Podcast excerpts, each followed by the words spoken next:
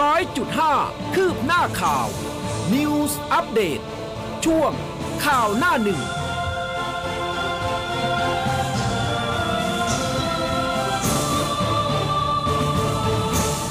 อรุณสวัสดิ์ค่ะ ต้อนรับเข้าสู่ข่าวหน้าหนึ่งนะคะ ทางคลื่นข่าว m q u a d News FM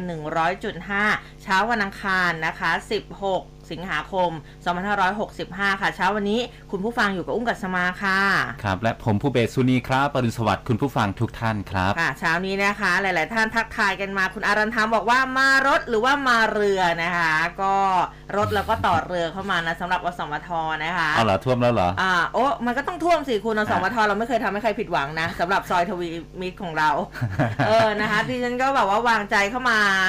ได้สักครึ่งซอย สุดท้ายก็ต้องวกรถออกไป ถอย เออสุดท้ายก็ต้องถอยดีกว่านะคะไม่เอาดีกว่า กลัวว่ารถจะพังนะคะอะใครที่จะเข้ามาก็เอาไปเข้าข้างหลังเถอะค่ะนะสำหครับ มาทางเส้นวัฒนธรรมดีกว่า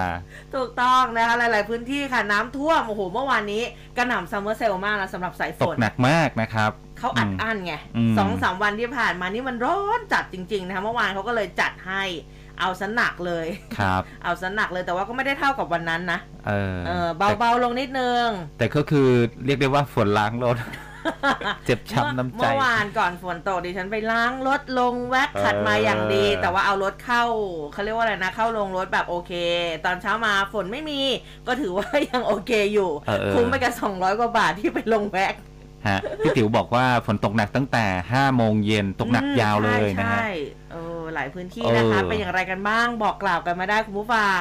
ลอยคอลอยเรือกันอยู่หรือเปล่า แต่ว่าเรื่องของน้ำท่วมเดี๋ยวไปติดตามสถานการณ์เพราะว่าหลายพื้นที่ก็ยังคงท่วมอยู่ ยังคงน่าเป็นห่วงอยู่นะคะ ส่วนกรุงเทพ ตอนนี้พื้นที่ไหนยังท่วมอยู่นะคะ บอกกล่าวกันมาได้เมื่อวานนี้ผู้ว่าก็ลงพื้นที่กันไปช่วงครับแบบหัวค่อืมำนะคะ เดี๋ยวมาติดตามกันนะคะ ตอนนี้มาดู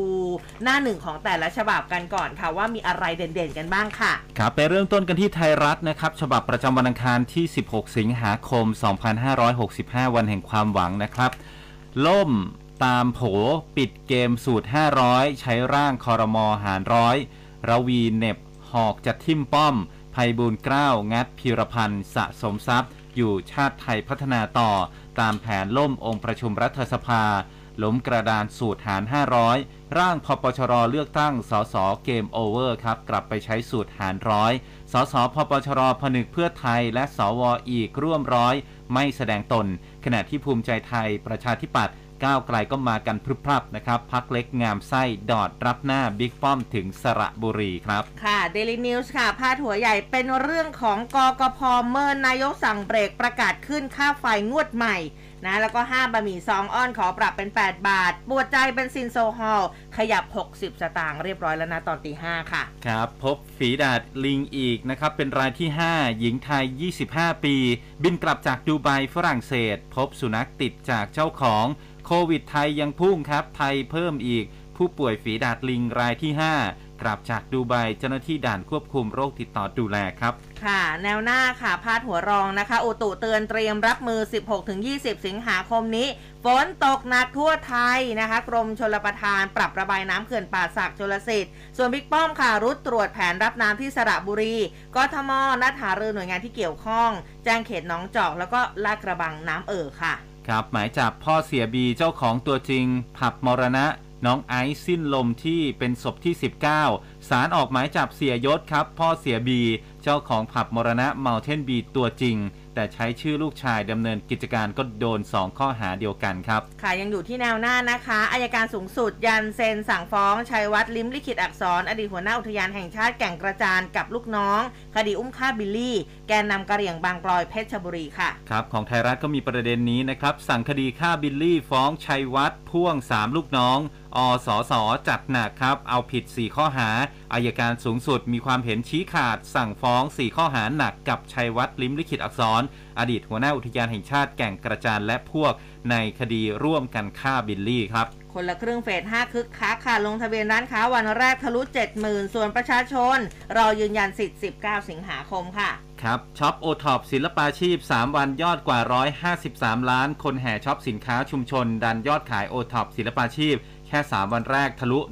153 ล้านบาท พอชอจัดงานครบ 9 วันก็คาดว่าจะยอดขายพุ่งกระฉูดครับ ค่ะ Daily News บอกไว้นะคะ มือยิงถล่มงานแต่งอำพรางเป็นไรเดอร์ คิดบัญชีแค้นสถาบัน เพื่อนรุ่นน้องเจ้าบ่าวค่ะ ตกบุรพาวิถีปริศนาสาวใหญ่วัย 36 คาดป่วยกำเริบแบตโทรหมด จอดเรียกกู้ภัยเกิดวูบร่วงดับครับ สาวใหญ่เจ้าของกิจการห้องเช่าร่วงตกทางด่วนบุรพาวิถีดับปริศนานี่เป็นประเด็นสุดท้ายของไทยรัฐครับ ค่ะอะ มาดูเรื่องของน้ำท่วมกันนะคะ เมื่อวานนี้อย่างที่บอกไปค่ะ ช่วง 5-6โมงเย็น ฝนกระหน่ำซัมเมอร์เซลลงมาคือเอาจริงๆให้ชุ่มฉ่ำมันก็ชุ่มฉ่ำแหละแต่บางทีอืมเยอะไปหลาย ๆ คนก็รู้สึกว่าเออมันเยอะไปหรือเปล่านะคะ แต่ว่าเมื่อวานนี้ประมาณสัก6โมงครึ่งนะคะ ท่านชัดชาตินะท่านผู้ว่ากทมไลฟ์เฟซบุ๊กค่ะเดินทางไปที่ศูนย์ควบคุม ระบบป้องกันน้ำท่วมกทม 2 ดินแดงนะคะ เจ้าหน้าที่ให้ข้อมูลนะบอกว่าฝนเนี่ยมันเคลื่อนตัวจากที่ตะวันออกเฉียงใต้ลงมาตกหนักที่หนองบอนแล้วก็เขตประเวศนะคะ ซึ่งทางคุณชัชชาติเองก็บอกว่าอะณตอน 18นาฬิกา30 เนี่ย บอกว่าตอนนี้น้ำยังไม่เยอะมากแต่ว่าอย่าประมาท ระดับน้ำในคลองไม่น่าจะห่วงนะคะ ยังต่ำกว่าระดับวิกฤต คลองลาดพร้าวระดับน้ำยังไม่สูงมาก ซึ่งระหว่างนั้นเนี่ยก็มีผู้ชมส่งข้อความแจ้ง คูบอลเอกมัยน้ำท่วมขังนะคะ แล้วก็อีกหลากหลายพื้นที่เจ้าหน้าที่แจ้งเบอร์โทรกลับสำหรับแจ้งจุดที่ได้รับความเดือดร้อนอะในไหนๆก็ไหนๆแล้วจดไว้เลยแล้วกันนะคะ 02 248 5115 นะ 02 248 5115 ท่านผู้ว่าบอกว่ามีอะไรก็ขอให้แจ้งเข้ามา แต่คิดว่าไม่น่าเป็นห่วงมากกทมติดตามสถานการณ์อยู่ตลอด บอกว่าพวกเรากทมพร้อมรับมือทุกอย่างพนักงานเร่งดูให้ ซึ่งระหว่างท่านผู้ว่าเข้าพูดคุยกับกลุ่มเจ้าหน้าที่ ซึ่งกำลังรับโทรศัพท์จากประชาชน ระหว่างนั้นค่ะก็มีผู้โทรศัพท์เข้ามาแจ้งปัญหาโอ้ท่านเลย ขอรับสายด้วยตนเองหวัดดีจ้าอืมที่ไหนจ้านักวิมีสามสิบหกท่ วมประจำไหมโอเค เดี๋ยวให้คนไปดูให้ เป็นหมู่บ้านหรือว่าสาธารณะ หมู่บ้านนะอะอีกแป๊บหนึ่งเป็นกำลังใจให้นะครับสู้ๆนะสวัสดีครับ โอเคขอบคุณไม่ครับท่านผู้ว่าไม่รู้ว่าปลายสายรู้ไหมว่าคุยกับท่านผู้ว่าอยู่ อืม หลังวางสายท่านผู้ว่าแจ้งข้อมูลเบื้องต้นให้เจ้าหน้าที่ทราบ แล้วสอบถามว่าอยู่ในเขตไหนก็ได้รับคำตอบว่าบึงกลุ่มมก็บอกว่าวันนี้รับบทเป็นพนักงานรับโทรศัพท์นะ คุยไปกับใจตุ้มตุ้มๆตอมตอมๆจะโดนจัดหนักหรือเปล่า นะแต่น้องเขาก็น่ารักบอกว่าช่วยกันดีนะคะ ต่อมาสายแรกไม่พอมีสองสายค่ะฮะ เอาพูดอยู่ครับนะถ้าไม่มีเรื่องรายงานเดี๋ยววางนะ มีน้ำท่วมไหมอ่าไม่มีนะ โอเคครับ อยู่แถวไหน ฝนตกไหมไม่ท่วมนะ มีอะไรมีปัญหาอะไรไหม เอามาวางสายเจ้าหน้าที่ก็แจ้งว่าอยู่อ่อนนุชเจ็ดสิบน้ำไม่ท่วม อืม ตอนแรกตอนแรกที่บอกว่าอ้าวถ้าไม่มีเรื่องรายงานเดี๋ยววางนะนี่คือตอนแรกคิดว่าเอ๊ะท่าน เจอโทรป่วนหรือเปล่า เออ เออนะคะแต่ก็อะก็โอเค ก็น่าจะแบบว่าอะลองโทรมาซิจะได้คุยกับท่านผู้ว่าหรือเปล่า อืมอืมน่าจะรับอีกหลายสายแหละหลังไลฟ์น่ะ เออ เออ เหมือนฟังรายการวิทยุอยู่นะ เปิดสายหน้าไมค์ เออสวัสดีครับอะไรอย่างเงี้ยเออแป๊บนึงนะอ๋อท่วมอ๋อโอเคโอเค ครับ เป็นกำลังใจให้ อืม แต่ว่าก็เป็นกำลังใจให้เหมือนกันนะฮะในพื้นที่กรุงเทพมหานครเนี่ยท่านผู้ว่าก็บอกว่าเดี๋ยวสัปดาห์หน้าจะไปหารือกับหน่วยงานดูแลระบบน้ำทั้งประเทศเลยนะอืมค่ะไปวางแนวทางในการบริหารจัดการน้ำในพื้นที่กรุงเทพ ขณะเดียวกันกทมก็เดินหน้าวางแผนป้องกันน้ำท่วมอย่างเต็มที่นะครับ อย่างเช่น เรื่องของการเร่งซ่อมแซมแนวเขื่อน จุดอืมฟันหลอต่างๆ สถานการณ์น้ำตอนนี้ก็อ่าอย่างที่คุณอุ้มบอกยังไม่มีอะไรน่าเป็นห่วง แต่ที่น่าเป็นห่วงตอนนี้คือคลองแสนแสบครับคุณผู้ฟังอ้าวทำไมอะคะนายอัธสิทธิ์เพชรมีศรีที่ปรึกษาผู้ว่ากทม บอกว่าตอนนี้กทมเฝ้าระวังพื้นที่ ฝั่งตะวันออกของกรุงเทพเป็นพิเศษนะครับ เพราะว่าได้ประสานกับกรมชลประทาน ซึ่งก็มีสถานีสูบน้ำที่เกี่ยวข้องในพื้นที่ 2 สถานี คือสถานีสูบน้ำคลอง6วา สายล่างนะครับ นี่ตรงนี้กำลังสูบ 35 ลูกบาศก์เมตรต่อวินาที และสถานีสูบน้ำหนองจอกกำลังสูบ 60 ลูกบาศก์เมตรต่อวินาที ตอนนี้ได้รับความร่วมมือเป็นอย่างดีจากกรมชลประทานในการเดินเครื่องสูบน้ำทั้งสองสถานี เพื่อเร่งระบายน้ำออกจากพื้นที่ ขณะเดียวกันน้ำด้านตะวันออกนะครับจะมาเติมในคลองแสนแสบ อันนี้แหละจะทำให้ระดับน้ำในคลองแสนแสบ นอกประตูระบายน้ำมีนบุรีมีระดับสูงนะครับ จึงได้ออกประกาศเตือน เตือนประชาชนที่อยู่ริมคลองเนาะเขตหนองจอกนะครับ ริมคลองเขตริมคลองแสนแสบอืมเขตหนองจอกลาดกระบัง อันนี้ให้ยกของขึ้นที่สูงนะครับ อาจจะมีน้ำเอ่อล้นบางส่วนครับ โอ้นะคะ อันนี้ก็หลาย ๆ พื้นที่เลยนะคะกทมเองเขาก็มีการแจ้งในหลายพื้นที่ให้ยกของสูงอย่างที่คุณฟูเบศบอกไป เมื่อวานนี้เนี่ยพื้นที่ที่ได้รับแจ้งจากสมาชิกที่เขามีการแจ้งข่าวสำหรับการที่อ่ามีฝนตกหนักนี่นะคะ ฮะ อย่างหมู่บ้านพนาสนธิ์วิลล่าสิบ เฉลิมพระเกียรติร9ซอย 48 ตอนนี้เป็นอย่างไรกันบ้าง ถ้าฟังรายการอยู่ส่งข่าวกันมาด้วย 3 แยกประเวศนี่ก็บอกว่าประเวศเมื่อวานนี้ฝนสะสมสูงสุด ทะลุเกิน 100มิลลิเมตรนะคะอยู่ที่ 124มิลลิเมตรเลยนะ มี 3 แยกประเวศสุขุมวิท 71 สุขุมวิท 62 อุดมสุขคู่ขนานมอเตอร์เวย์เทพารักตั้งแต่แยกสีเทพาเทพารักกมหนึ่งมุ่งหน้าสำโรงนี่เขาบอกว่าน้ำก็ท่วมสูงนะคะ หน้าตลาดกิ่งแก้ว โอ้โห อุ้มเห็นภาพแล้วเนี่ย กระหน่ำเหมือนกันนะคะ น้ำท่วมเยอะพอสมควรเลยทีเดียว แยกสีเทพา ซอยสวนพลูแล้วก็แยกลาซานนะคะถนนศรีนครินทร์นะก็อะไรพื้นที่นะคะที่มีน้ำท่วมขังเพราะว่าฝนตกหนักมาก เป็นอย่างไรกันบ้างบอกกล่าวกันมาได้ครับซึ่งเพราะว่าฝนตกหนักแบบนี้นนทบุรี อันนี้ป้ายโฆษณาเราต้องคอยดูเหมือนกันนะ อืม ป้ายโฆษณาขนาดใหญ่นี่หล่นทับบ้านเลยนะเออคะ เยอะมากแถวนั้นนะใช่ใช่นะคะ ประมาณสักหกโมงครึ่งนะตำรวจสพรัตนาธิเบศเขารับแจ้งเหตุป้ายขนาดใหญ่ ล้มทับบ้านเรือนประชาชนที่ซอยงามวงวานเจ็ดนะแถวแถวๆนนทบุรีก็ไปตรวจสอบ เขาบอกว่าที่เกิดเหตุเป็นอาคารพาณิชย์สูง 3 ชั้น จากการสอบถามนางต้อยอายุ 42 เป็นเจ้าของบ้าน ก็บอกว่าช่วงเย็นที่ผ่านมาอย่างที่เราทราบกัน ฝนตกหนักมากลมก็อืมแรงตนและสามีนั่งอยู่ที่ชั้นหนึ่งครับในช่วงที่ลมพัดแรงมีป้ายขนาดใหญ่ที่ติดอยู่บนตึกอาคารที่ติดกับตนเองเนี่ย ฮะพังถล่มลงมาใส่โอ้บ้านของตนเองเสียงดังสนั่น สามีขึ้นไปดูบนบ้านค่ะ บอกว่าหลังคาบ้านชั้น 3 พังถล่มลงมา ได้รับความเสียหายทั้งหลัง เบื้องต้นผอสำนักการช่างเทศบาลนครนนทบุรีลงพื้นที่ตรวจสอบที่เกิดเหตุ เพื่อดูว่าป้ายที่พังถล่มลงมาทับบ้านเรือนประชาชน เป็นป้ายของหน่วยงานไหนโอ้เดี๋ยวไปเอาผิดกันอีกทีนึงนะคะ แต่ว่าฝากไว้หน่อยนะเจ้าของป้ายทั้งหลาย มาอืมดูมาแลกันบ้างนะคะ ว่ามันหมดอายุไหมเป็นสนิมอะไรแบบนี้หรือเปล่าครับหรือไม่ก็ทำยังไงก็ได้ให้มันมั่นคงอะ่ะอืมเตรียมพอที่จะรับลมได้เอออันนี้อันตรายจริงๆนะ โอ้โชคดีนะเจ้าของบ้านอยู่ชั้นหนึ่งจริงนะคะนะไม่งั้นเนี่ยดีไม่ได้อยู่ชั้นโโหสามแล้วนะครับเกิดเหตุน่าเสียใจด้วยนะคะครับผมอะไปดูภาพรวมของสถานการณ์น้ำในทั่วประเทศนะครับ ตอนนี้มีข้อมูลจากสำนักงานพัฒนาเทคโนโลยีอวกาศ และภูมิสารสนเทศหรือ JISDA นะครับเขารายงานข้อมูลจากดาวเทียม Cosmos Skymet 2นะครับบอกว่าจากการติดตามพื้นที่บางส่วนของจังหวัดพิจิตรเพชรบูรณ์พิษณุโลกและก็สุขะสุขโขทัย ตอนนี้พบน้ำท่วมขังแล้วทั้งสิ้นนะครับ 69,866 ไร่ โดยที่พิจิตรเนี่ยพบ 4,345 ไร่ เพชรบูรณ์ 15,657 ไร่ พิษณุโลก 12,674 ไร่ แล้วก็สุขโขทัยอีก 1,190 ไร่ คือส่วนใหญ่เนี่ยจะเป็นพื้นที่เกษตรกรรมในพื้นที่ลุ่มต่ำและก็ริมสองฝั่งแม่น้ำสายหลักสายรองของพื้นที่โดยรอบนะครับ ซึ่งก็รวมถึงชุมชนที่อยู่อาศัย และเส้นทางคมนาคมบางส่วน อันนี้ก็สามารถที่จะไปตรวจสอบสถานการณ์น้ำท่วมได้นะครับ ที่ flood.gisda.or.th นะครับ ส่วนที่จังหวัดริมโขงเมื่อวานนี้อืมมีการประกาศเตือนออกไปแล้วนะครับ วันนี้ก็ยังอ่ามีการประกาศเตือนให้รับมือกันอยู่นะครับนายประพิษจันมาอธิบดีกรมชลประทานบอกว่า ตามที่กรนชประกาศเมื่อวันที่ 11 สิงหาคมนะครับอืมให้เฝ้าระวังระดับน้ำเปลี่ยนแปลงในแม่น้ำโขง และก็ติดตามสถานการณ์น้ำในแม่น้ำโขงนะครับ ก็พบว่าช่วงวันที่ 11 ถึง 12 สิงหาคมที่ผ่านมา ก็มีฝนตกหนักต่อเนื่องบริเวณเหนือพื้นที่ของแขวงหลวงพระบางของสปปลาวนะครับทำให้น้ำเนี่ยไหลผ่านเขื่อนไซยบุรีเพิ่มมากขึ้น จากนั้นตั้งแต่วันที่ 13 ถึง 14 สิงหาคม จะมีปริมาณน้ำไหลผ่านเขื่อนไซยบุรีในอัตรา 9,000 ถึง 10,000 บาท10,000 ลูกบาทเซนติเมตรต่อวินาที 10,000 ลูกบาทเมตรต่อวินาทีเออ นะฮะ ก็จะส่งผลให้ด้านท้ายเขื่อนไซยบุรีเนี่ยมีน้ำเพิ่มขึ้นนะฮะ จึงขอฝากให้เฝ้าระวังพื้นที่อ่าริมแม่น้ำโขง 7 จังหวัดนะครับ ตั้งแต่เลยหน้องคาย บึงกาฬนครพนมมุกดาหารอำนาจเจริญอุบลราชธานี ที่อาจจะได้รับผลกระทบจากระดับน้ำในแม่น้ำโขงที่เพิ่มขึ้น ประมาณ 1-2 เมตร อย่างฉับพลันเลยนะครับ คือนับตั้งแต่อ่าสองวันที่แล้วจนถึงวันที่ 18 สิงหาคมเลยนะฮะ ตอนนี้เนี่ยหลายพื้นที่ได้รับผลกระทบแล้วอย่างที่อำเภอเชียงคาน จังหวัดเลยบรรดาร้านค้าต่างๆ บริเวณริมแก่งคุดคู้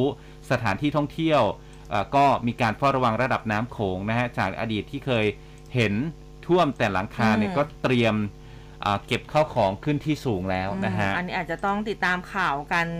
เอ่อออย่างอย่างใกใกล้ล้ชิชิดดครับใช่นะคะ เพราะว่าเรื่องของสัญญาณเตือนอะไรต่างๆ เนี่ยก็สำคัญนะคะ แต่ว่า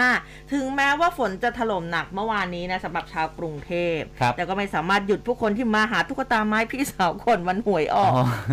เห็นภาพข่าวแล้วแบบเอออดที่จะเอามาเล่าสู่กันฟังไม่ได้ เขาบอกว่าหลังจากเรื่องที่เล่ามีกก่อลุ่นมวันหวยออก นักเสี่ยงโชคแล้วก็สายมูต่างๆ เข้าไปไหว้ขอโชคลาภแล้วก็ขอหวยตุ๊กตาไม้พี่สาวใต้ต้นโพ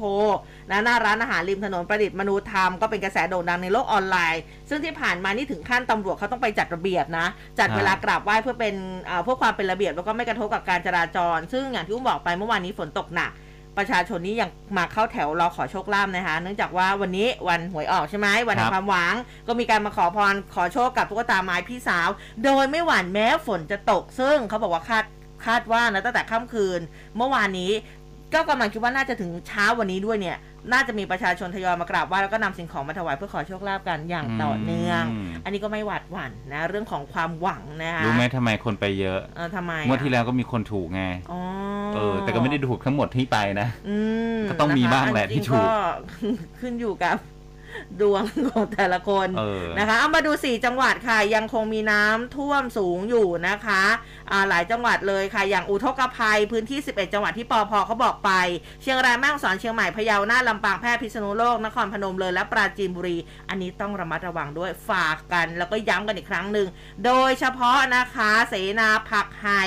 นะแล้วก็อำเภอบางบานจังหวัดพระนครศรีอยุธยาที่เกิดน้ำล้นตลิ่ง จากการระบายน้ำเขื่อนเจ้าพระยา ประชาชนได้รับผลกระทบไป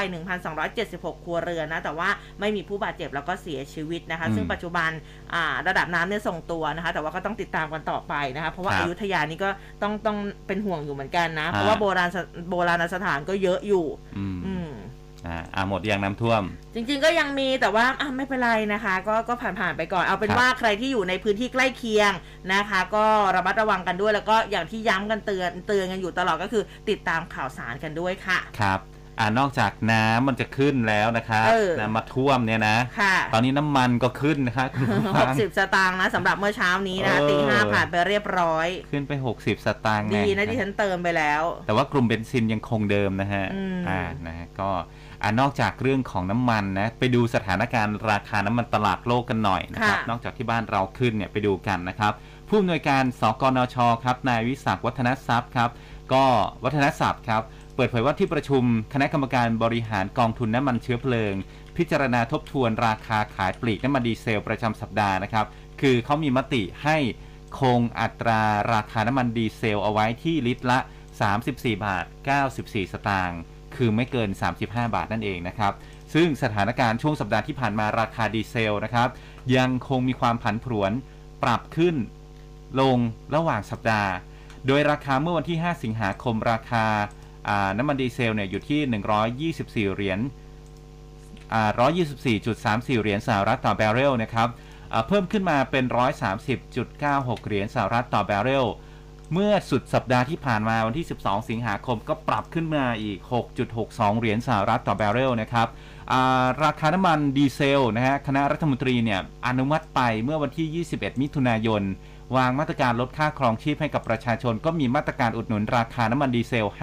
50%ในส่วนที่ราคาขายสูงกว่า 35 บาทต่อลิตร เป็นเวลา 3 เดือนถึงเดือนกันยายนนี้นะครับ ส่วนงบประมาณของฐานะกองทุนน้ำมันเชื้อเพลิงตอนนี้ติดลบอยู่ที่ 110อ่า117,394ล้านบาทนะครับ ซึ่งก็อยู่ในระดับที่ทรงตัวเพิ่มขึ้นเล็กน้อยนะครับอืมก็เนื่องจากราคาน้ำมันตลาดโลกที่ปรับลดลง ก็ทำให้ราคาขายปลีกดีเซล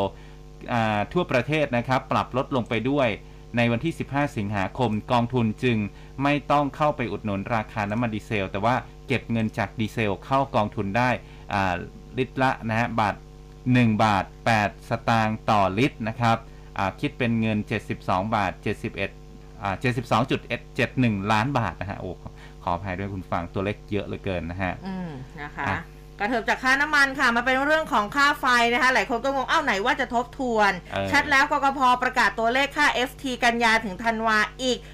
68.66 สตางค์ดันค่าไฟรวม 4 บาท 72 สตางค์ค่ะ เพจ Facebook สำนักงานกกพประกาศค่า FT ในรอบเดือนกันยายนจนถึงธันวาคมนี้ ปรับเพิ่มค่า FT อีก 68.66 สตางค์ต่อหน่วย รวมเป็นค่า FT ทั้งสิ้นเนี่ย 93.43 สตางค์ต่อหน่วยนะคะ ส่งผลให้อัตราค่าไฟฟ้าเฉลี่ยเนี่ยอคิดง่ายๆอยู่ที่ 4 บาท 72 สตางค์ต่อหน่วยนะคะ ซึ่งการขึ้นค่า FT ในช่วงปี 2565 จนถึง 2566 มีสาเหตุหลักๆ มาจากปริมาณก๊าซธรรมชาติในประเทศที่มันลดลง การผลิตก๊าซธรรมชาติจากเมียนมาเนี่ยนะคะ มีแนวโน้มที่จะไม่สามารถผลิตได้ตามกำลังการผลิตเดิม สถานการณ์ผู้ผลิต LNG ชะลอการลงทุนอันเนื่องมาจากมีความต้องการใช้พลังงานน้อยในช่วงการระบาดของเชื้อโควิด -19 แล้วก็สงครามรัสเซียยูเครนทำให้รัสเซีย ลดหรือว่าตัดการจ่ายก๊าซธรรมชาติทางท่อไปยังยุโรปทำให้ความต้องการ LNG เพิ่มขึ้นอย่างมากในยุโรป แล้วก็ส่งผลกระทบทางอ้อม ต่อราคา LNG ในตลาดเอเชียนั่นเองนะคะอะหลายคนก็งง ตอนแรกๆเมื่ออาทิตย์ก่อนนี่ ก็ไหนว่าจะทบทวน อืม สุดท้ายก็คือพรวดขึ้นมาแล้วนะคะคือท่านนายกเนี่ยบอกว่าให้ทบทวน เออ แต่ว่าเนี่ยอยู่ๆเมื่อวานนี้เขาก็โพสต์ Facebook ขึ้นมาเลย ใช่นะคะ หลายคนก็งง อ้าว เออทำไมไงอืม เป็นแบบนี้นะคะไม่สี่บาททบเจ็ดไม่สิบทสอวนงอะไรสทั้ตางงนั้นค์คือคงอั้นไม่ไหวแล้วล่ะครับนะคะ ตอนนี้เราประชาชนตาดำๆก็ได้แต่กำเงินในกระเป๋า เปิดแอร์เท่าที่จำเป็นจะไม่อยู่หรอกใช้เคงไฟฟ้าเท่าที่จำเป็น ไม่รู้จะรัดเข็มขัดยังลุ้นไงวันแล้วนี้เนี่ยลุ้นวันนี้ลุ้นวันนี้ รู้ยังไงอะเอาลุ้นวันที่16อะมีอีกอย่างหนึ่งนะครับ เรื่องของบะหมี่ที่บอกว่าวันเมื่อวานนี้เขาจะอ่าแถลงใช่เตรียข่ามว ตัวขึ้นราคาใช่ไหมคะใช่ สรุปพาณิชย์ว่าไงคะ ก็อาพาณิชย์ก็เบรกอีกแหละครับนะฮะไปดูกันที่เขาแถลงกันก่อนนะฮะอืม กลุ่มผู้ผลิตบะหมี่กึ่งสำเร็จรูป 5 บริษัทใหญ่ ก็คือนายพันธ์พเนียงเวทนะครับผู้จัดการสำนักกรรมการผู้อำนวยการบริษัท ไทย President Food จำกัดมหาชน ผู้ผลิตบะหมี่กึ่งสำเร็จรูปมาม่านะครับ คุณวีระนภาพฤกษชาตินะครับกรรมการผู้จัดการบริษัทโรงงานผลิตภัณฑ์อาหารไทยจำกัด ผู้ผลิตบะหมี่กึ่งสำเร็จรูปตราไวๆนายกิติพจน์ชาญภาวะวรววรกิจนะครับ รองกรรมการผู้จัดการใหญ่บริษัท วันไทยอุตสาหกรรมอาหารจำกัด อันนี้ผู้ผลิตบะหมี่กึ่งสำเร็จรูปยำยำนายปรินสิทธิดำรงครับ กรรมการ บริษัทโชคชัยพิบูลจำกัดผู้ผลิตบะหมี่กึ่งสำเร็จรูปตราซื่อสัตย์และก็นายฮิจิริฟุกุฟุกุโอกะนะฮะกรรมการผู้จัดการบริษัทนิชชินฟู้ดไทยแลนด์จำกัดอันนี้ ผู้ผลิตบะหมี่กึ่งสำเร็จรูปนิชชิน เขาร่วมกันแถลงข่าว ยื่นกรมการค้าภายในขอปรับขึ้น ราคาขายเนี่ย2บาท จากเดิมเขาขายกันอยู่ที่ซองละ 6 บาทนะครับเป็นซองละ 8 บาทในายพันนี้บอกว่าครั้งแรกในรอบ 50 ปีเลยนะ ที่ผู้ผลิตบะหมี่กึ่งสำเร็จรูปรายใหญ่ในตลาดมารวมตัวกันขนาดนี้ และก็แถลงข่าวบนเวทีเดียวกัน เพราะตอนนี้เนี่ยประสบภาวะต้นทุนที่ปรับตัวสูงขึ้นทำให้ทุกรายก็ไม่ไหวแล้วจริง ๆ และกระแสข่าวขึ้นราคาก็มีมาตลอด แต่ว่าผู้ผลิตทุกรายก็ไม่สามารถขึ้นได้ หากปรับขึ้นราคาก็ถือว่าผิดกฎหมายอีกนะครับเพราะว่าบะหมี่กึ่งสำเร็จรูปเป็นอาหารควบคุมนะฮะเป็นสินค้าควบคุม ต้องเข้มงวด การปรับขึ้นราคาต้องได้รับการอนุมัติจากภาครัฐเท่านั้น คือที่ผ่านมามาม่าก็ขอยื่นปรับราคาบะหมี่กึ่งสำเร็จรูปไปแล้ว ก่อนหน้านี้เนี่ยเคยยื่นขอไปปรับจาก 6 บาทเป็น 7 บาท และล่าสุดขอปรับจาก 6 บาทเป็น 8 บาทนะครับซึ่งมาม่าซอง 6 บาทเนี่ยมีสัดส่วนขายประมาณ 60-70%ก็ทำให้ได้รับผลกระทบหนัก แต่กระทรวงพาณิชย์และก็กรมการค้าภายใน อาจจะมองในหลายมิติแหละนะครับ เพื่อไม่ให้กระทบกับค่าครองชีพของประชาชน ในขณะเดียวกันบะหมี่กึ่งสำเร็จรูปนะฮะเป็นดัชนีชี้วัดอะไรหลาย ๆ อย่างทำให้ภาครัฐห่วงเรื่องของความรู้สึกประชาชน ซึ่งอะไรที่เยียวยาแล้วก็อะไรที่ตรึงราคาได้ก็จะตรึงไว้ก่อน เพราะว่าถ้าหากบวกค่าบะหมี่กึ่งสำเร็จรูป 6 บาทขึ้นไปนะครับยังขึ้นราคาเนี่ยคืออาจประชาชนหลายคนอาจจะรู้สึกแย่นะฮะเพราะทำให้ผู้ประกอบการเนี่ยต้องตรึงราคาไว้ก่อน แต่ว่า ราคาวัตถุดิบเนี่ยมันก็ขึ้นไม่หยุดเลยทำไม่ฮะไม่ทำให้ไม่สามารถที่จะยื้อต่อไปได้อีกแล้วนะครับเขาก็ชี้แจงออกมาหลายอย่างเลยนะ อย่างเช่นอ่าราคาแป้งสาลีเนี่ยมันก็ขึ้นมา 2 เท่าอืมโดยเฉพาะ 2 ตัวนี้นะครับ แป้งสาลีเนี่ยอ่าในซองเนี่ยราคาขึ้นมาเกิน 1 บาทแล้ว ต้นทุนขึ้นมา 12-15%ทุกตัว ยังไม่รวมค่าแรงงานที่กำลังจะปรับเพิ่มขึ้นอีก อันนี้ถ้าปรับเพิ่มขึ้นจริงๆเนี่ยก็ขอปรับเป็นราคา 8 บาทนะ เพราะว่ามันจะเอาไม่อยู่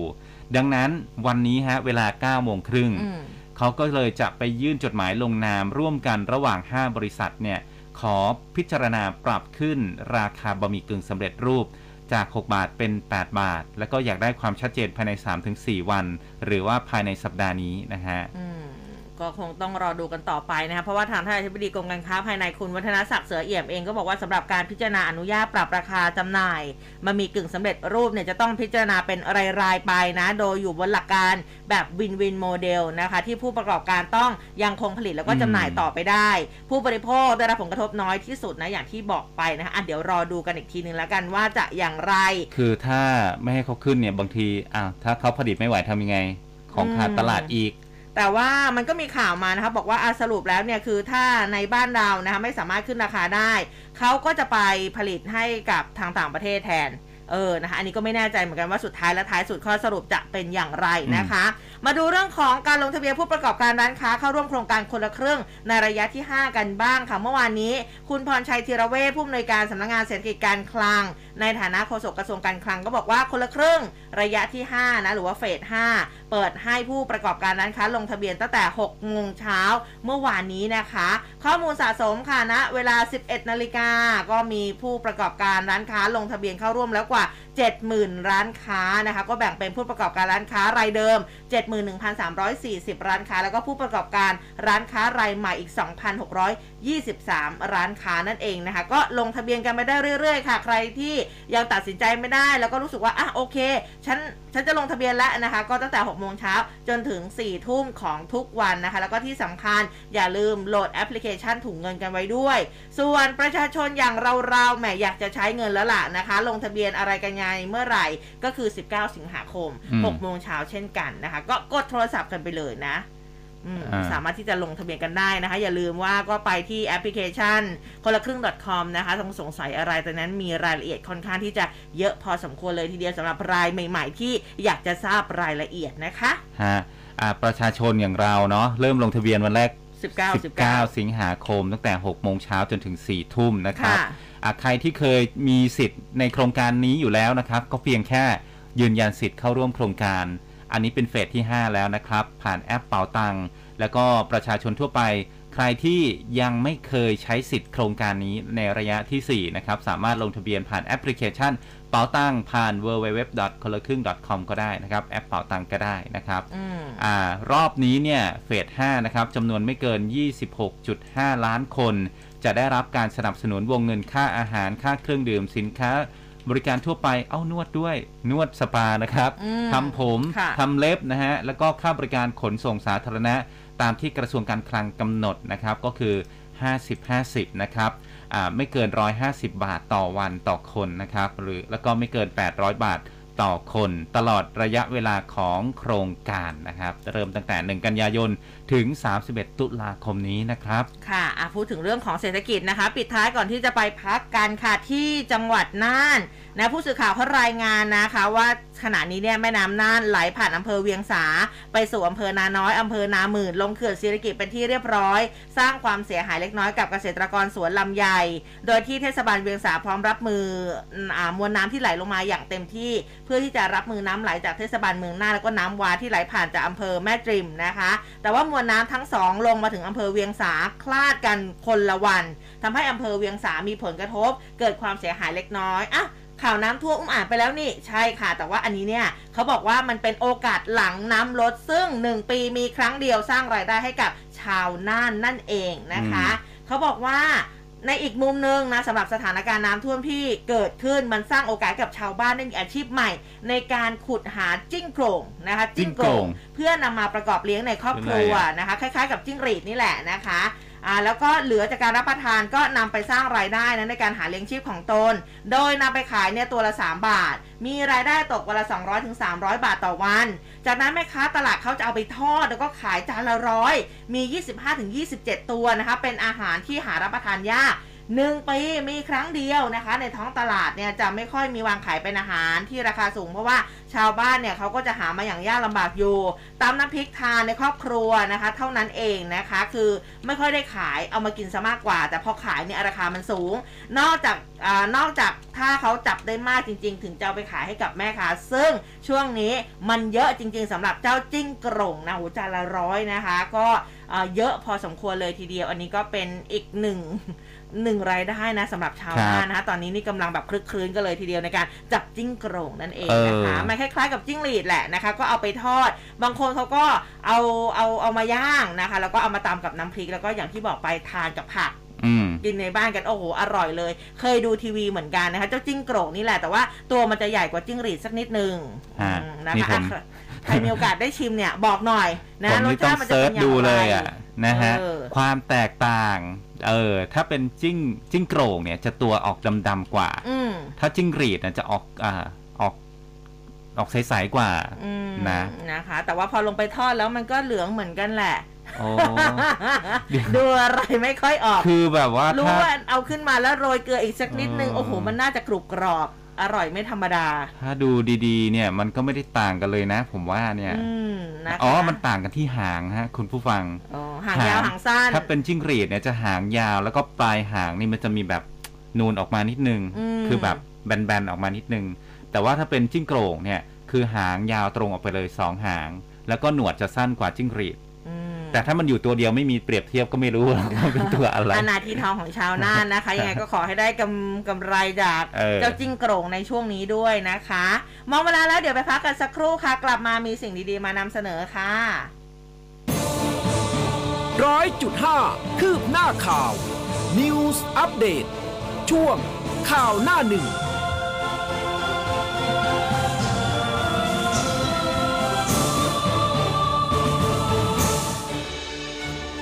มากกว่าคำว่าภูมิปัญญา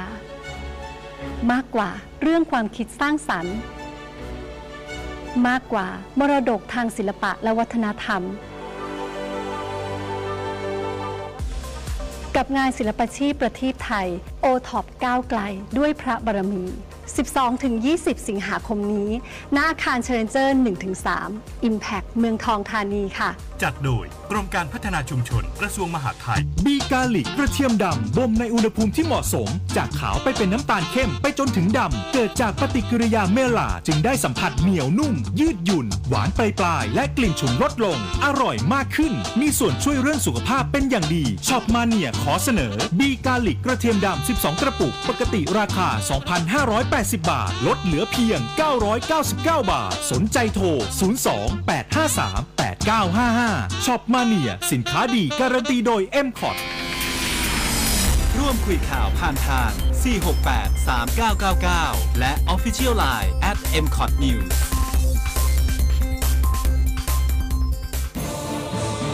ร้อยจุดห้าคืบหน้าข่าว News อัปเดตช่วงข่าวหน้าหนึ่ง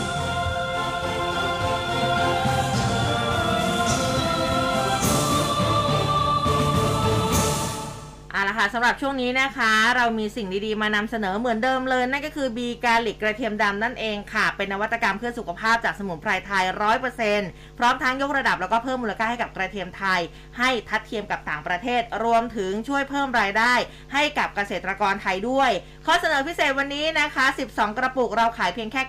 999 บาทเท่านั้นค่ะคุณผู้ฟัง สนใจโทรได้เลย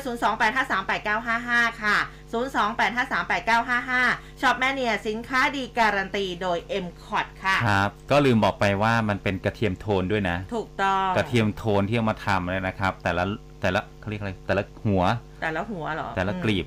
กลีบไม่ใช่สิมันเป็นหัวเดียวไง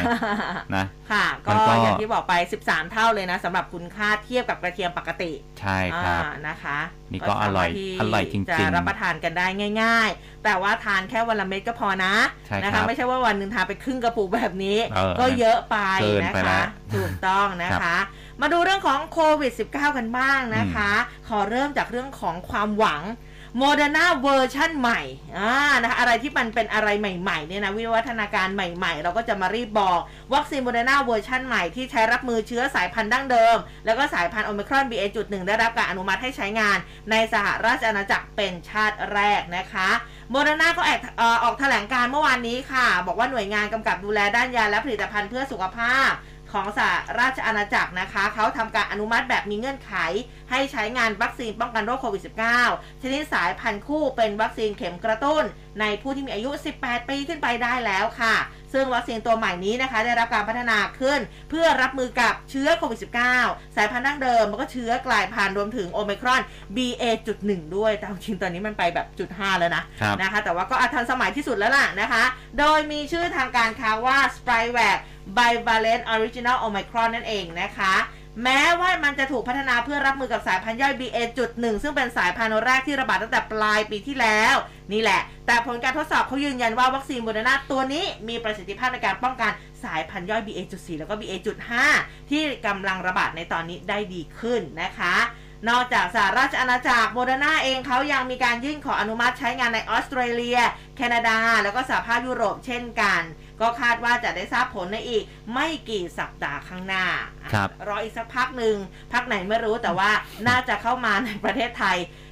หวังว่าจะภายในปีนี้หรือเปล่าอ่าไม่รู้ทันไหมไม่รู้ทันไหมเออเออนะคะ เดี๋ยวก็รอลุ้นแล้วกันแต่ว่าก็ถือว่าเป็นเรื่องงามยามดีสำหรับเวอร์ชันใหม่ ครับผมอืมนะฮะมาดูที่โควิดบ้านเรานะครับ คุณหมอโอภาสการกวินพงศ์อธิบดีกรมควบคุมโรคออกมาพูดถึงรองโควิดนะครับ บอกว่าไม่ได้เป็นกันทุกคนนะอืมเออเป็นแค่บางคน แล้วก็ส่วนใหญ่ก็จะเป็นนะฮะแต่ว่าบางคนก็ไม่เป็น คุณหมอบอกว่าภาวะลองโควิดเนี่ยเท่าที่ติดตามดูจากองค์การอนามัยโลกนะครับยังไม่ได้เขียนนิยามให้ชัดเจนถึงภาวะลองโควิดแต่ว่าเป็นศัพท์ที่เราใช้เรียกกันคุ้นเคยกันนะครับคือมีภาวะที่มีอาการป่วย หรือว่าไม่สบายหลังจากที่เป็นโควิด แล้วก็หายแล้วนะครับกลไกการเกิดเนี่ยเนื่องจากเกี่ยวข้องกับหลายระบบ อาการที่จะไม่ค่อยเจาะจงกับอาการต่างๆเนี่ย ทั่วโลกพยายามรวบรวมข้อมูลสถานการณ์นะครับ แต่พบว่าคนไข้โควิดเนี่ยที่มีอาการหนักนะครับ หลังจากหายแล้วประมาณ 2-3 เดือน คือจะมีอาการผิดปกติ คือไม่หายสนิทนะครับ หรือหายสนิทแต่ว่ามีระบบอาการต่างๆ ตามมากำลังจับตาอย่างใกล้ชิดนะครับ แต่ว่าเท่าที่ดูจากคนที่ฉีดวัคซีนแล้วอาการไม่รุนแรง และก็ส่วนใหญ่ไม่ค่อยมีอาการแทรกซ้อนอะไร หลายคนเนี่ยพยายามออกข่าวให้น่ากลัว แต่ ความเป็นจริงเนี่ยมันมีเพียงแค่สิ่งที่ต้องระวังนะครับ แต่ไม่ถึงขั้นว่าต้องทุกคนเนี่ยต้องเป็นนะครับอืมโดยเฉพาะคนที่ฉีดวัคซีนครบ ร่างกายแข็งแรง พอหายจากโควิด ไม่มีภาวะแทรกซ้อน อาจจะมีอาการไอบ้างเหนื่อยบ้างนะครับ นอนไม่หลับในช่วงหนึ่งจากนั้นจะดีขึ้นอืมส่วนรายที่เป็นผู้สูงอายุอาการรุนแรง อันนี้ต้องระมัดระวังนะฮะ เพราะว่าคนเหล่านี้อาการร่างกายเนี่ยไม่แข็งแรงอยู่เดิมอยู่แล้วนะครับ และเมื่อเกิดภาวะแทรกซ้อน ก็อาจจะ ทำให้อาการรุนแรงขึ้นได้ การรักษายังไม่มียารักษาโรคลองโควิดนะครับ แบบเฉพาะเจาะจงจะรักษาตามอาการ แต่ว่าภาวะนี้เนี่ยความรู้ความเข้าใจในปัจจุบันยังมีไม่มากนะก็ต้องติดตามข้อมูลกันอย่างต่อเนื่อง แล้วก็นำมาปรับปรุงกันต่อไป ส่วนถามถึงภาวะรีบาวด์อืมหลังจากโควิดหาย rebound โควิดไปแล้วนะครับ พบกลับมาเป็นบวกใหม่ มีข้อมูลเพิ่มเติมหรือไม่คุณหมอโอภาสบอกว่า มีข้อมูลเพิ่มขึ้นนะครับ ว่าเป็นภาวะที่เกิดขึ้นได้โดยเฉพาะผู้สูงอายุอืม อืมหันห้าหาคุณหน่อยนะฮะ ค่ะ หรือผู้ หรือว่าผู้ที่ร่างกายอ่อนแอ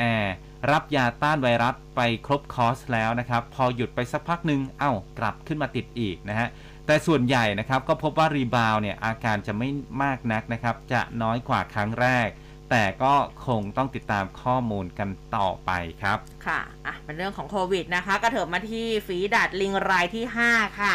ก็คุณหมอโอภาสเช่นกันนะท่านอธิบดีกรมควบคุมโรคก็บอกว่า พบผู้ป่วยโรคฝีดาดลิงรายที่ 5 นะคะ เป็นหญิงไทย วัย 25 ปี เดินทางกลับจากสหรัฐอาหรับเอมิเรตส์ค่ะ เจ้าหน้าที่ที่ด่านคุมโรคสนามบินพบว่ามีอาการป่วยชัดเจนมีตุ่มขึ้น ก็ส่งตัวรักษาที่โรงพยาบาลแล้วนะคะ ซึ่งถือว่าเป็นผู้ติดเชื้อจากต่างประเทศ ส่วนสัมผัสใกล้ชิดค่ะ ไม่มีนะคะ ก็มีเพียงแค่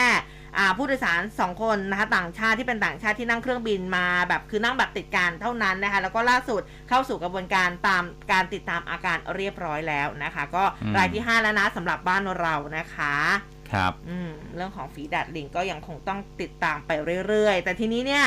มีโควิด มีฝีดาดลิงแล้วก็มีโรคอื่นมาเรื่อยๆนะคะ ต่างประเทศ กระทรวงสาธารณาสุขซิมบับเวค่ะ เขาบอกว่าตั้งแต่เมษายนปี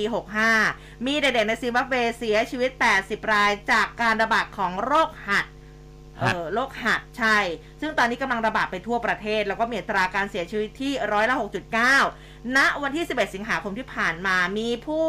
ที่มีอาการต้องสงสัยเป็นโรคหัด1,000กับอีก 36 ราย แล้วก็มีผู้ป่วยโรคหัด 125 รายนะคะ แล้วก็นอกจากนี้ทางกระทรวงสาธารณสุขของเขานะบอกว่าการระบาดของโรคหัดเกิดขึ้น หลังจากมีการรวมตัวของผู้คนที่มาจากจังหวัดต่างๆ ที่โบสถ์นะคะ ขณะที่ผู้ป่วยส่วนใหญ่เป็นเด็กวัย 6 เดือนถึง 15 ปี แล้วก็ไม่ได้รับการฉีดวัคซีนโรคหัด อันเนื่องมาจากความเชื่อทางศาสนาอืมไม่ได้ยินมานานแล้วนะสำหรับโรคหัด ครับอืมนะคะอะก็มีมาเรื่อันอยๆนี้เลยกำลังนะระบาดอยู่ที่ซิมบับเวนะคะครับโรคอืมต่างๆอะมาที่อีกเรื่องหนึ่งนะครับ ไปที่สถานการณ์การเมืองกันบ้าง ค่ะ โอ้เมื่อวานนี้ก็ตามคาดนะ ตามคาดจริงอืมสภาล่มนะฮะ ตามค่ะระเบียบตามคาดนะๆเปิดฮะไปแป๊บเดียวเองอะใช่ แป๊บแป๊บๆหนึ่งข่าวมาแล้ว เอาก็ออกตัวแรงกันขนาดนั้นว่าจะไม่เข้านะฮะยังไม่ถึงไหนเลยนะ ดูดีมีข่าวมา ทุกสำนักพาดหัวใหญ่เลย ล่มเอออีกแล้วอะไรประมาณอีนี้กล่มแล้วตามคาดล่มตามคาดแล้วก็มีสองพาดหัวนี่แหละเอนะอที่ใช่เมื่อวานนี้นะที่คะทำได้นะช่วงสายเออ ก็กลับคืนไปใช้สูตรหารร้อยหารร้อยอืมนะครับอะ ไปดูการท่าทีของแต่ละคนนะครับ ไปดูที่ท่านนายกรัฐมนตรี เมื่อวานนี้ช่วงบ่ายก็ไปเป็นประธานการประชุมคณะกรรมการนโยบายเขตพัฒนาเศรษฐกิจพิเศษภาคตะวันออกหรือ EEC ครั้งที่ 4 นะครับ ผ่านระบบวิดีโอคอนเฟอเรนซ์ปรากฏว่าามีการปรับเปลี่ยนสถานที่ประชุมเนี่ยจากเดิมจะใช้ตึกพักดีบดิน ก็มาเป็นห้องสีเขียวที่ตึกไทยคู่ฟ้านะฮะก็ นอกจากนี้ยังไม่อนุญาตให้ช่างภาพเข้าไปบันทึกภาพตามปกติอีกด้วย อันนี้ค่ะ คือการประชุมเนี่ยหลังจากอ่าสภาล่มไปแล้วนะครับ ค่ะ ก็มีการตั้งข้อสังเกตว่าสาเหตุหลักเนี่ย เพราะว่าพลเอกประยุทธ์ต้องการที่จะเลี่ยงตอบคำถามสื่อมวลชน กรณีที่ประชุมรัฐสภาล่ม และระหว่างวาระการดำรงตำแหน่ง 8 ปีนะครับ รวมถึงกระแสข่าวการยุบสภา เนื่องจากว่าที่ประชุมตึกพักดีบดินทร์นั้นนะฮะปกติเนี่ยคือเขาจะมีจุดตั้ง ให้สื่อมวลชนเนี่ยสัมภาษณ์หลังจากการประชุมเสร็จนะครับ ที่บริเวณทางเชื่อมระหว่างตึกพักดีบดินทร์แล้วก็ตึกไทยคู่ฟ้า อันนี้ตัดปัญหาไปอยู่ที่ตึกอืมไทยคู่ฟ้าอย่างเดียวเลยค่ะไม่ต้องเข้ามาอืม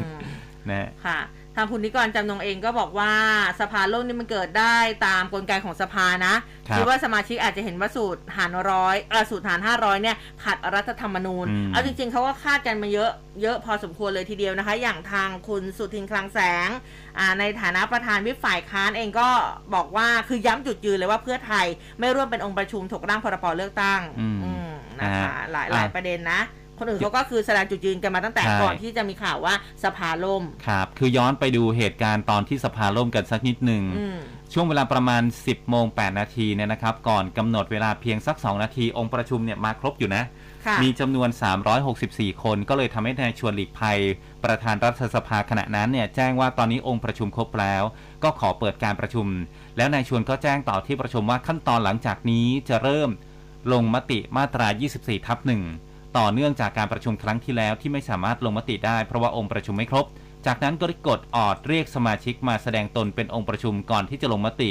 ใช้เวลากดเรียกเนี่ย10นาทีค่ะแต่ก็ยังไม่มีประกาศผลการแสดงตนจนนายจุลพันธ์นะครับบอกว่าอ่าท่านชวนก็กดออดมาสักพักแล้วนะครับ ตนไปดูที่หน้าจอก็มีสมาชิกมาเพียง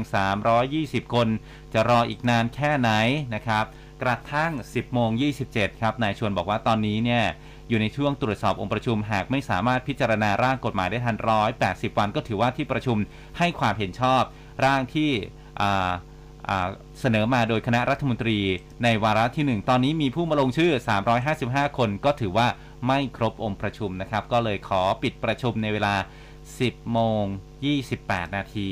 ก็ถือว่าร่างพรปพิจารณาไม่ทันตามกรอบเวลา 180 วัน ก็จะต้องกลับไปใช้ร่าง ที่เป็นฉบับของคณะรัฐมนตรีคือใช้สูตรหารร้อยนะครับอืมอะค่ะก็ตามคาดเนาะอย่างที่บอกไปนะคะดูหลยๆว่าคนก็คาดเดากันไว้แล้วแหละ อ่า มีใครที่ไม่มาแสดงตนบ้างนะครับ ก็มีรายชื่อออกมานะครับ ก็เป็นสสพลังประชารัฐเนี่ยแหละไม่มาแสดงตน 88 คนโอ้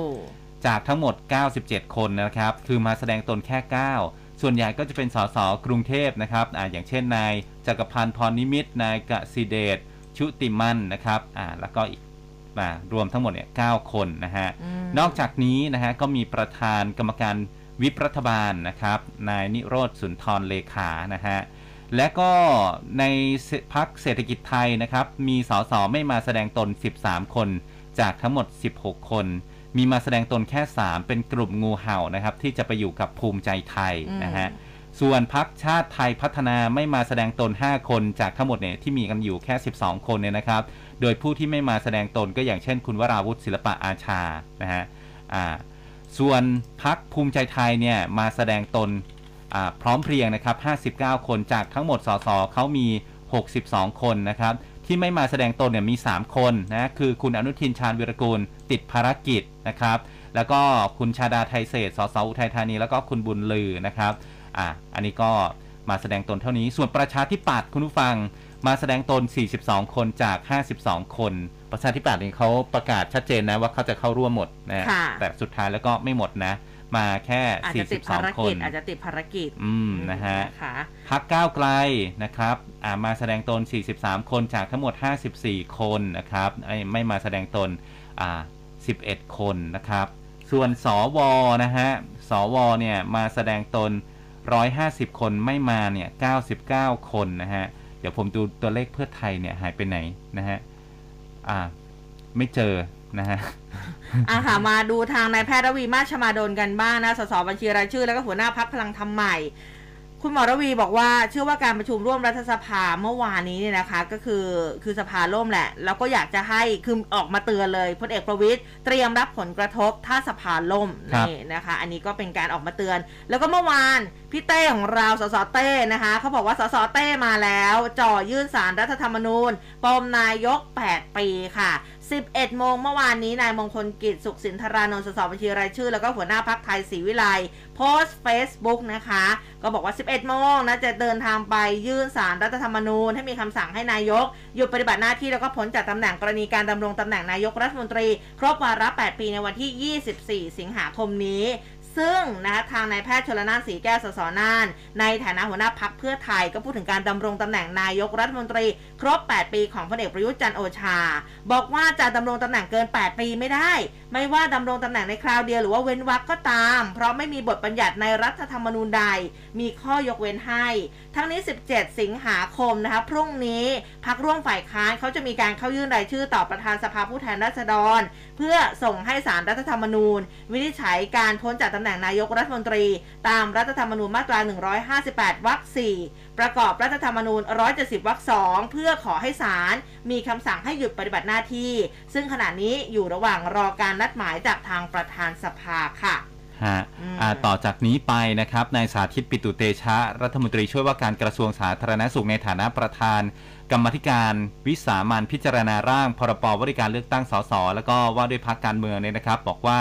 อพอสภาล่มแล้วเนี่ยก็จะมีผลทำให้ร่างกฎหมายฉบับเดิมของรัฐบาล ยังยืนหลักบัตร 2 ใบ แล้วก็หารด้วยร้อยนะครับเป็นไปตามร่างแก้ไขรัฐธรรมนูญฉบับที่ผ่านมา ซึ่งถูกต้องตามหลักการ ส่วนการดำเนินการขั้นต่อไปนะครับ ประธานสภาได้แจ้งต่อที่ประชุม จะถูกส่งกลับไปที่กกตใช้เวลา 10 วันนะครับ หรือถ้าหากมีเหตุก็จะใช้เวลาอีก 3 วัน หลังจากนั้นจะส่งไปที่นายกรัฐมนตรีใช้เวลา 5 วัน ซึ่งประธานรัฐสภานะครับ ก็แจ้งว่าจะส่งร่างให้กกตเนี่ยภายในวันนี้ทันทีเลยนะครับนะคะ เรื่องของการเมืองก็คงจะต้องรอดูกันต่อไปนะคะ เอาเวลายังเหลือค่ะ เมื่อวานนี้มันมีประเด็นเรื่องของน้ำตกปนเปื้อนเชื้อแบคทีเรียอ๋ออีโคไล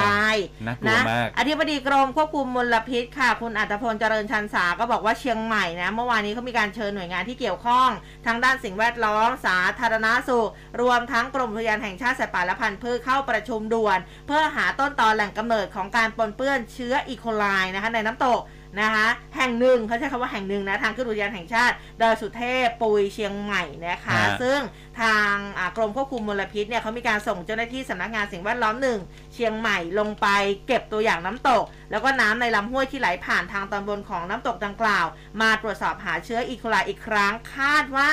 1 สัปดาห์นะคุณผู้ฟังเขาจะใช้เวลา 1 สัปดาห์ในการตรวจว่ามันมีค่ามาตรฐานเนี่ยเกินไปมากน้อยเพียงใดอืมเดี๋ยวต้องมาติดตามกันอีโคถือว่าเป็นไลข่าวใหญ่เหมือนกันนะ มันคืออะไรอะ ก็เกี่ยวกับเรื่องของอะอาหารการกินอะไรแบบเนี้ยอืมอืมใช่เชื้ออีโคไลครับค่ะอะเดี๋ยวผมหาก่อนนะป็เดี๋ยวมาเล่าให้ฟังว่าเป็นอีกหนึ่คืงออะประไรเด็นนะครับ เดี๋ยวช่วงนี้พักกันสักครู่นะครับ ไปตรวจสอบสภาพอากาศ ในวันนี้จะเป็นยังไงบ้าง ฝนจะเทลงมา หรือว่าจะหยุดลงบ้างนะครับ ในแต่ละพื้นที่พักสักครู่ครับ ค่ะร้อยจุดห้าคืบหน้าข่าว News อัปเดตช่วงข่าวหน้าหนึ่ง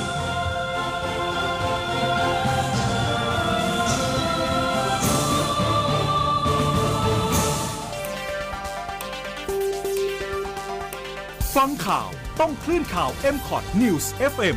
100.5 เราคือคลื่นข่าวและสาระยอดเยี่ยม 3 รางวัลยอดเยี่ยมนาตราชครั้งที่ 12 ปี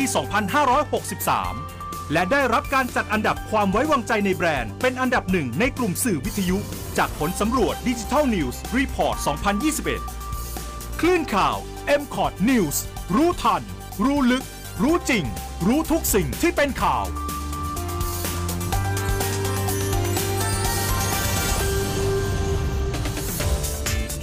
เอาใจวัยรุ่นทุกยุค ย่อยข่าวให้สั้น ทันทุกกระแสทางทวิตเตอร์ รวดเร็วตลอดทั้งวัน Follow ที่ @news 1005 FM ร่วมคุยข่าวผ่านทาง 468 3999 และ Official Line m c o t News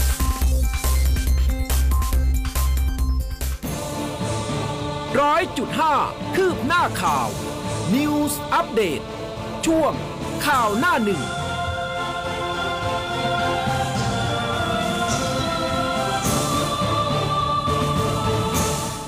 เอาละค่ะ ช่วงสุดท้ายของรายการนะคะ วันนี้เราไปพูดคุยกับคุณพันธิพาลีนาราชค่ะ หัวหน้าเวรพยากรณ์อากาศ กรมอุตุนิยมวิทยาในช่วงสายฟ้าพยากรณ์กันค่ะ สายฟ้าพยากรณ์ โดยกรมอุตุนิยมวิทยา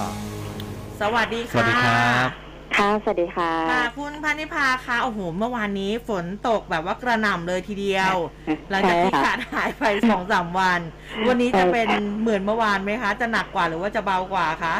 เออวันนี้คิดว่าก็ยังคงทรงๆนะคะอืมแต่ว่าความหนักเนี่ยน่าจะสู้เมื่อวานไม่ได้แล้วครับอ๋อค่ะแต่ว่าก็คือเนื่องจากว่าเอ่อลักษณะของหย่อมความกดอากาศต่ำที่ปกคลุมบริเวณพื้นที่บริเวณภาคเหนือ ก็จะทำให้เอ่อการหมุนของการหมุนของฝนการเคลื่อนที่ของฝนนะคะ ก็ยังคงปกคลุมในบริเวณพื้นที่ประเทศไทยตอนบนก็คือตั้งแต่จังหวัดเอ่อภาคเหนือ ภาคตะวันออกเฉียงเหนือภาคกลาง ภาคตะวันออกรวมถึงกรุงเทพมหานครและปริมณฑลยังคงมีลักษณะแบบนี้ได้อีกต่อเนื่องอีกไปอีกหนึ่งวันอืมค่ะค่ะ มีพื้นที่ไหนที่อยากจะเตือนเป็นพิเศษบ้างไหมคะ อืม ตอนนี้คือแทบจะ อยากจะมันเตือนคืทุอกพื้นทั่วที่เลยทั่วไปหมดเลยใช่ไหมคะไม่รู้ว่าจะเตือนที่ไหนเป็นพิจเศริงษๆจริงๆแล้วคือเมื่อวานนี้คือโฟกัสไปที่พื้นที่ภาคเหนือมากกว่า แต่ปรากฏว่ากลายเป็นพื้นที่กรุงเทพมหานครเออพื้นที่ภาคกลางรวมถึงพื้นที่ภาคตะวันออก ซึ่งครับมีฝนตกหนักมากในหลายพื้นที่โดยเฉพาะพื้นที่กรุงเทพเมืองหลวงของเรานี่คืออมระบายน้ำได้ค่อนข้างช้ากว่าบริเวณพื้นที่อื่นๆ เนื่องจากว่าเป็นชุมชนเมืองที่ค่อนข้างหนาแน่นค่ะครับค่ะ ก็อ่าดูจากรายงานข่าวหลาย ๆ ที่ก็เห็น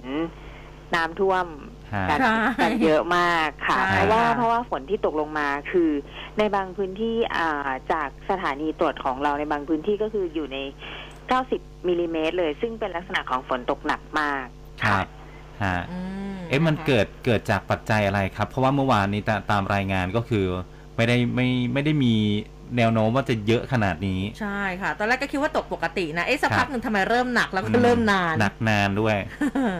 ใช่ค่ะ เริ่มเป็นลักษณะของของการอ่าฝนที่แช่ อืม ฝนที่ตกนานต่อเนื่องมันก็เลยทำให้เกิดเป็นลักษณะของฝนหนัก ก็คือจากลักษณะของหย่อมความกดอากาศต่ำเนี่ยค่ะ คือเวลาที่เราดูสภาพอากาศเนี่ยเราจะดูในระดับที่สูงขึ้นไป เราจะไม่ได้ดูที่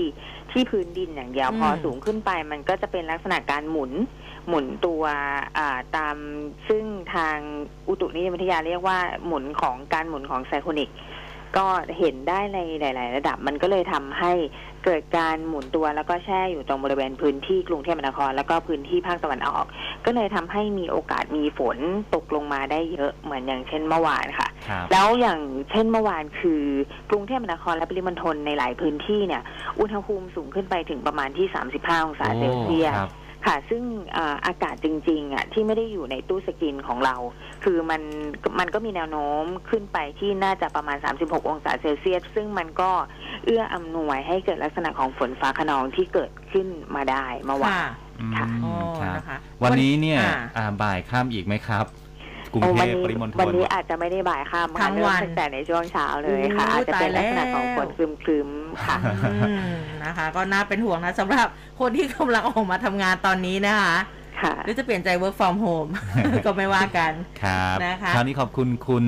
พันธิพาพันธิพานะครับขอบคุณนะคะค่ะสวัสดีสวัสดีค่ะค่ะสวัสดีครับโอ้นี่กรุงเทพนะวันนี้ 80%เลยนะคะ เตรียมรับมือกันให้ดีนะอืมสำหรับคนกรุงเทพนะคะ ภาคเหนือวันนี้ 70%อีสาน 80%ภาคกลาง 70%ภาคตะวันออก 80%ภาคใต้นะคะฝนน้อยนะ 40%เท่านั้นเองนะคะยังไงก็ในพื้นที่ที่เกี่ยวข้องนะคะ ก็ระมัดระวังแล้วก็ติดตามข่าวสารกันด้วยนะคะ คุณผู้ฟังฮะอะคุณผู้ฟังส่งข้อมูลเพิ่มเติมเข้ามานะครับบอกว่าเชื้ออีโคไลเนี่ยเป็นแบคทีเรียชนิดหนึ่งอืมนะครับเกี่ยวพกับบลำไส้พบในทางเดินอาหารใช่ลำไส้ของคนและก็สัตว์นะอืคมรับเวลาถ่ายมันก็จะเป็นมูกเลือดเออนะคะนั่นแหละออที่เราไปพบปนเปื้อนในแม่น้ำตกเนี่ยมันเกิดจากอะไรใช่ก็ต้องดูอีกทีหนึ่งนะครับใช่ก็นี่แหละคณะอาจารย์ของมชเขาก็ออกมาเตือนเลยเนี่ยนะคะอืมอะมาดูในเรื่องอื่นกันบ้างเรื่องของ Mountain B นี่ครับเมื่อวานนี้นะคะ ตอนบ่ายโมงที่ศูนย์รับแจ้งความกองประชาการสอบสวนกลาง ถนนพหลโยธินค่ะ ทนายรณรงค์แก้วเพชรนะคะ ประธานเครือข่ายรณรงค์ทวงคืนความยุติธรรมในสังคม พาญาติผู้บาดเจ็บแล้วก็เสียชีวิตอีก 13 รายจากเหตุไฟไหม้ Mountain B เข้าร้องทุกข์ที่กองบังคับการปราบปราม ขอให้โอนคดีมาส่วนกลางเนื่องจากหนึ่งเขาบอกว่าอิทธิพลในพื้นที่นี่มันสูงมากนะอืคะมแล้วก็สองคือพื้นที่ทั้งตำรวจแล้วก็ปกครองมีผลประโยชน์ทับซ้อน ซึ่งหนึ่งในเหยื่อผู้บาดเจ็บนะคะมีญาติ ของทางทนายรณรงค์รวมอยู่ด้วย ปัจจุบันรักษาแผลไฟไหม้ร่างกาย 50%โดยปราศจากคนรับผิดชอบ พร้อมเปิดหลักฐานคนมีสีเอี่ยวเปิดผับเถื่อนด้วยครับซึ่งเมื่อวานนี้โอ้โหผู้เสียชีวิตเพิ่มอีกหนึ่งรายเป็น 19 รายแล้วนะคะฮะเป็นแฟนของนักร้องผู้เสียชีวิตด้วยนะคะครับ ขณะเดียวกันในยผู้สื่อข่าวก็รายงานนะครับว่าศาลจังหวัดพัทยาออกหมายจับนายสมยศปั้นประสงค์อายุ 55 ปีอืมคนนี้เป็นพ่อของนายพงศิริปั้นประสงค์หรือเสียบีนะครับอายุ 27 ปี เจ้าของเมาเทนบีเนี่ยสองข้อหา จับพ่อของเสียบีนะฮะกระทำการโดยประมาทเป็นเหตุให้ผู้อื่นถึงแก่ความตายสาหัส แล้วก็ร่วมกันตั้งสถานบริการโดยไม่ได้รับอนุญาต ผู้สื่อข่าวรายงานอีกนะครับว่าการออกหมายจับนายสมยศในครั้งนี้เนี่ยเนื่องจากว่าเจ้าหน้าที่สืบทราบว่ามีความเชื่อมโยง ว่านายสมยศเนี่ยเป็นเจ้าของที่แท้จริง แต่ว่าไปใช้ชื่อลูกชายในการดำเนินกิจการเท่านั้นครับอ่านะคะก็สรุปว่าก็คือไม่ใช่เสียบีอืมนะว่าแต่เป็นพ่อเสียบีนั่นเองนะคะ ที่เหมือนกับว่าใช้ชื่อเป็นลูเจ้ากของตัวจริง เออนะคะเป็นเจ้าของกหมยจับตัวไปแล้จริงนะครับนี่นะคะ มาดูต่างประเทศกันบ้างไอจะทันเวลาไหม่นอนะคะ เมื่อวานนี้นะคะ ชาวญี่ปุ่น โอ้นี่เขาบอกว่าสื่อญี่ปุ่นรายงานค่ะบรรดาสถานีรถไฟท่าอากาศยานแล้วก็ทางด่วนในญี่ปุ่น ซึ่งก็เต็มไปด้วยผู้โดยสารจนแออัดเลยนะคะ เพราะว่าอะไรเขาพากันเดินทางกลับมาจากวันหยุดช่วงฤดูร้อนนั่นเองนะคะ เป็นช่วงวันหยุดฤดูร้อน โดยกลุ่มผู้ประกอบการรถไฟบอกว่าการจองที่นั่งทั้งสายชินคันเซ็นแล้วก็สายทั่วไปในช่วง 1 สัปดาห์จากวันที่ 10 สิงหาคม สูงขึ้น 2.69 เท่า จากช่วงเดียวกันของปีก่อนนั่นเองโอ้โหวันหยุดช่วงฤดูร้อนนี่เขาก็ใช้เต็มที่เหมือนกันนะครับสำหรับญี่ปุ่นนะคะเอาพูดละอะอะอะต่อต่ออ่าขออีกหนึ่งเรื่องนะคะ คือพอพูดถึงเรื่องของหน้าร้อนเนี่ยจีนค่ะเขายังมีอ่าการออกคำเตือนสีแดงในเรื่องของอากาศร้อนจัด ซึ่ง ศูนย์อุตุนิยมวิทยาแห่งชาติของจีนค่ะ ออกเตือนอระบาดสีคำเตือนระดับสีแดงนะคะซึ่งเป็นระดับสูงสุดเลย เกี่ยวกับเรื่องของอุณหภูมิสูงท่ามกลางคลื่นความร้อนที่ปกคลุมในหลายพื้นที่ของจีน โดยช่วงกลางวันเมื่อวานนี้หลายพื้นที่รวมถึงปักกิ่งนครเซี่ยงไฮ้แล้วก็ฉงชิ่ง อุณหภูมิเนี่ย 35-39 องศาเซลเซียสแล้วก็บางพื้นที่ อุณหภูมิอาจจะทะลุ 40 องศาเซลเซียสด้วยกันนะคะนนี่ก็เป็นเรื่องราวของต่างประเทศนะคะที่นำมาฝากกันในช่วงท้ายรายการแบบนี้ค่ะ ครับก็ครบจบกระบวนความนะถูคกรับต้องค่ะ ทั้งหมดทั้งมวลเป็นข้อมูลแล้วก็ข่าวสารที่อุ้มกับภูเบศนำมาฝากในเช้านี้ วันนี้ลาไปก่อนนะคะ ยังไงก็รักษาสุขภาพกันด้วยแล้วก็อ่าเตรียมตัวรับมือกับฝนอีก 80%นะสำหรับกรุงเทพมหานครนะคะครับวัวันลานี้ไปก็แล้วขอให้โชคดีนะครับ สวัสดีครับร้อยจุดห้าคืบหน้าข่าว News อัปเดตช่วงข่าวหน้าหนึ่ง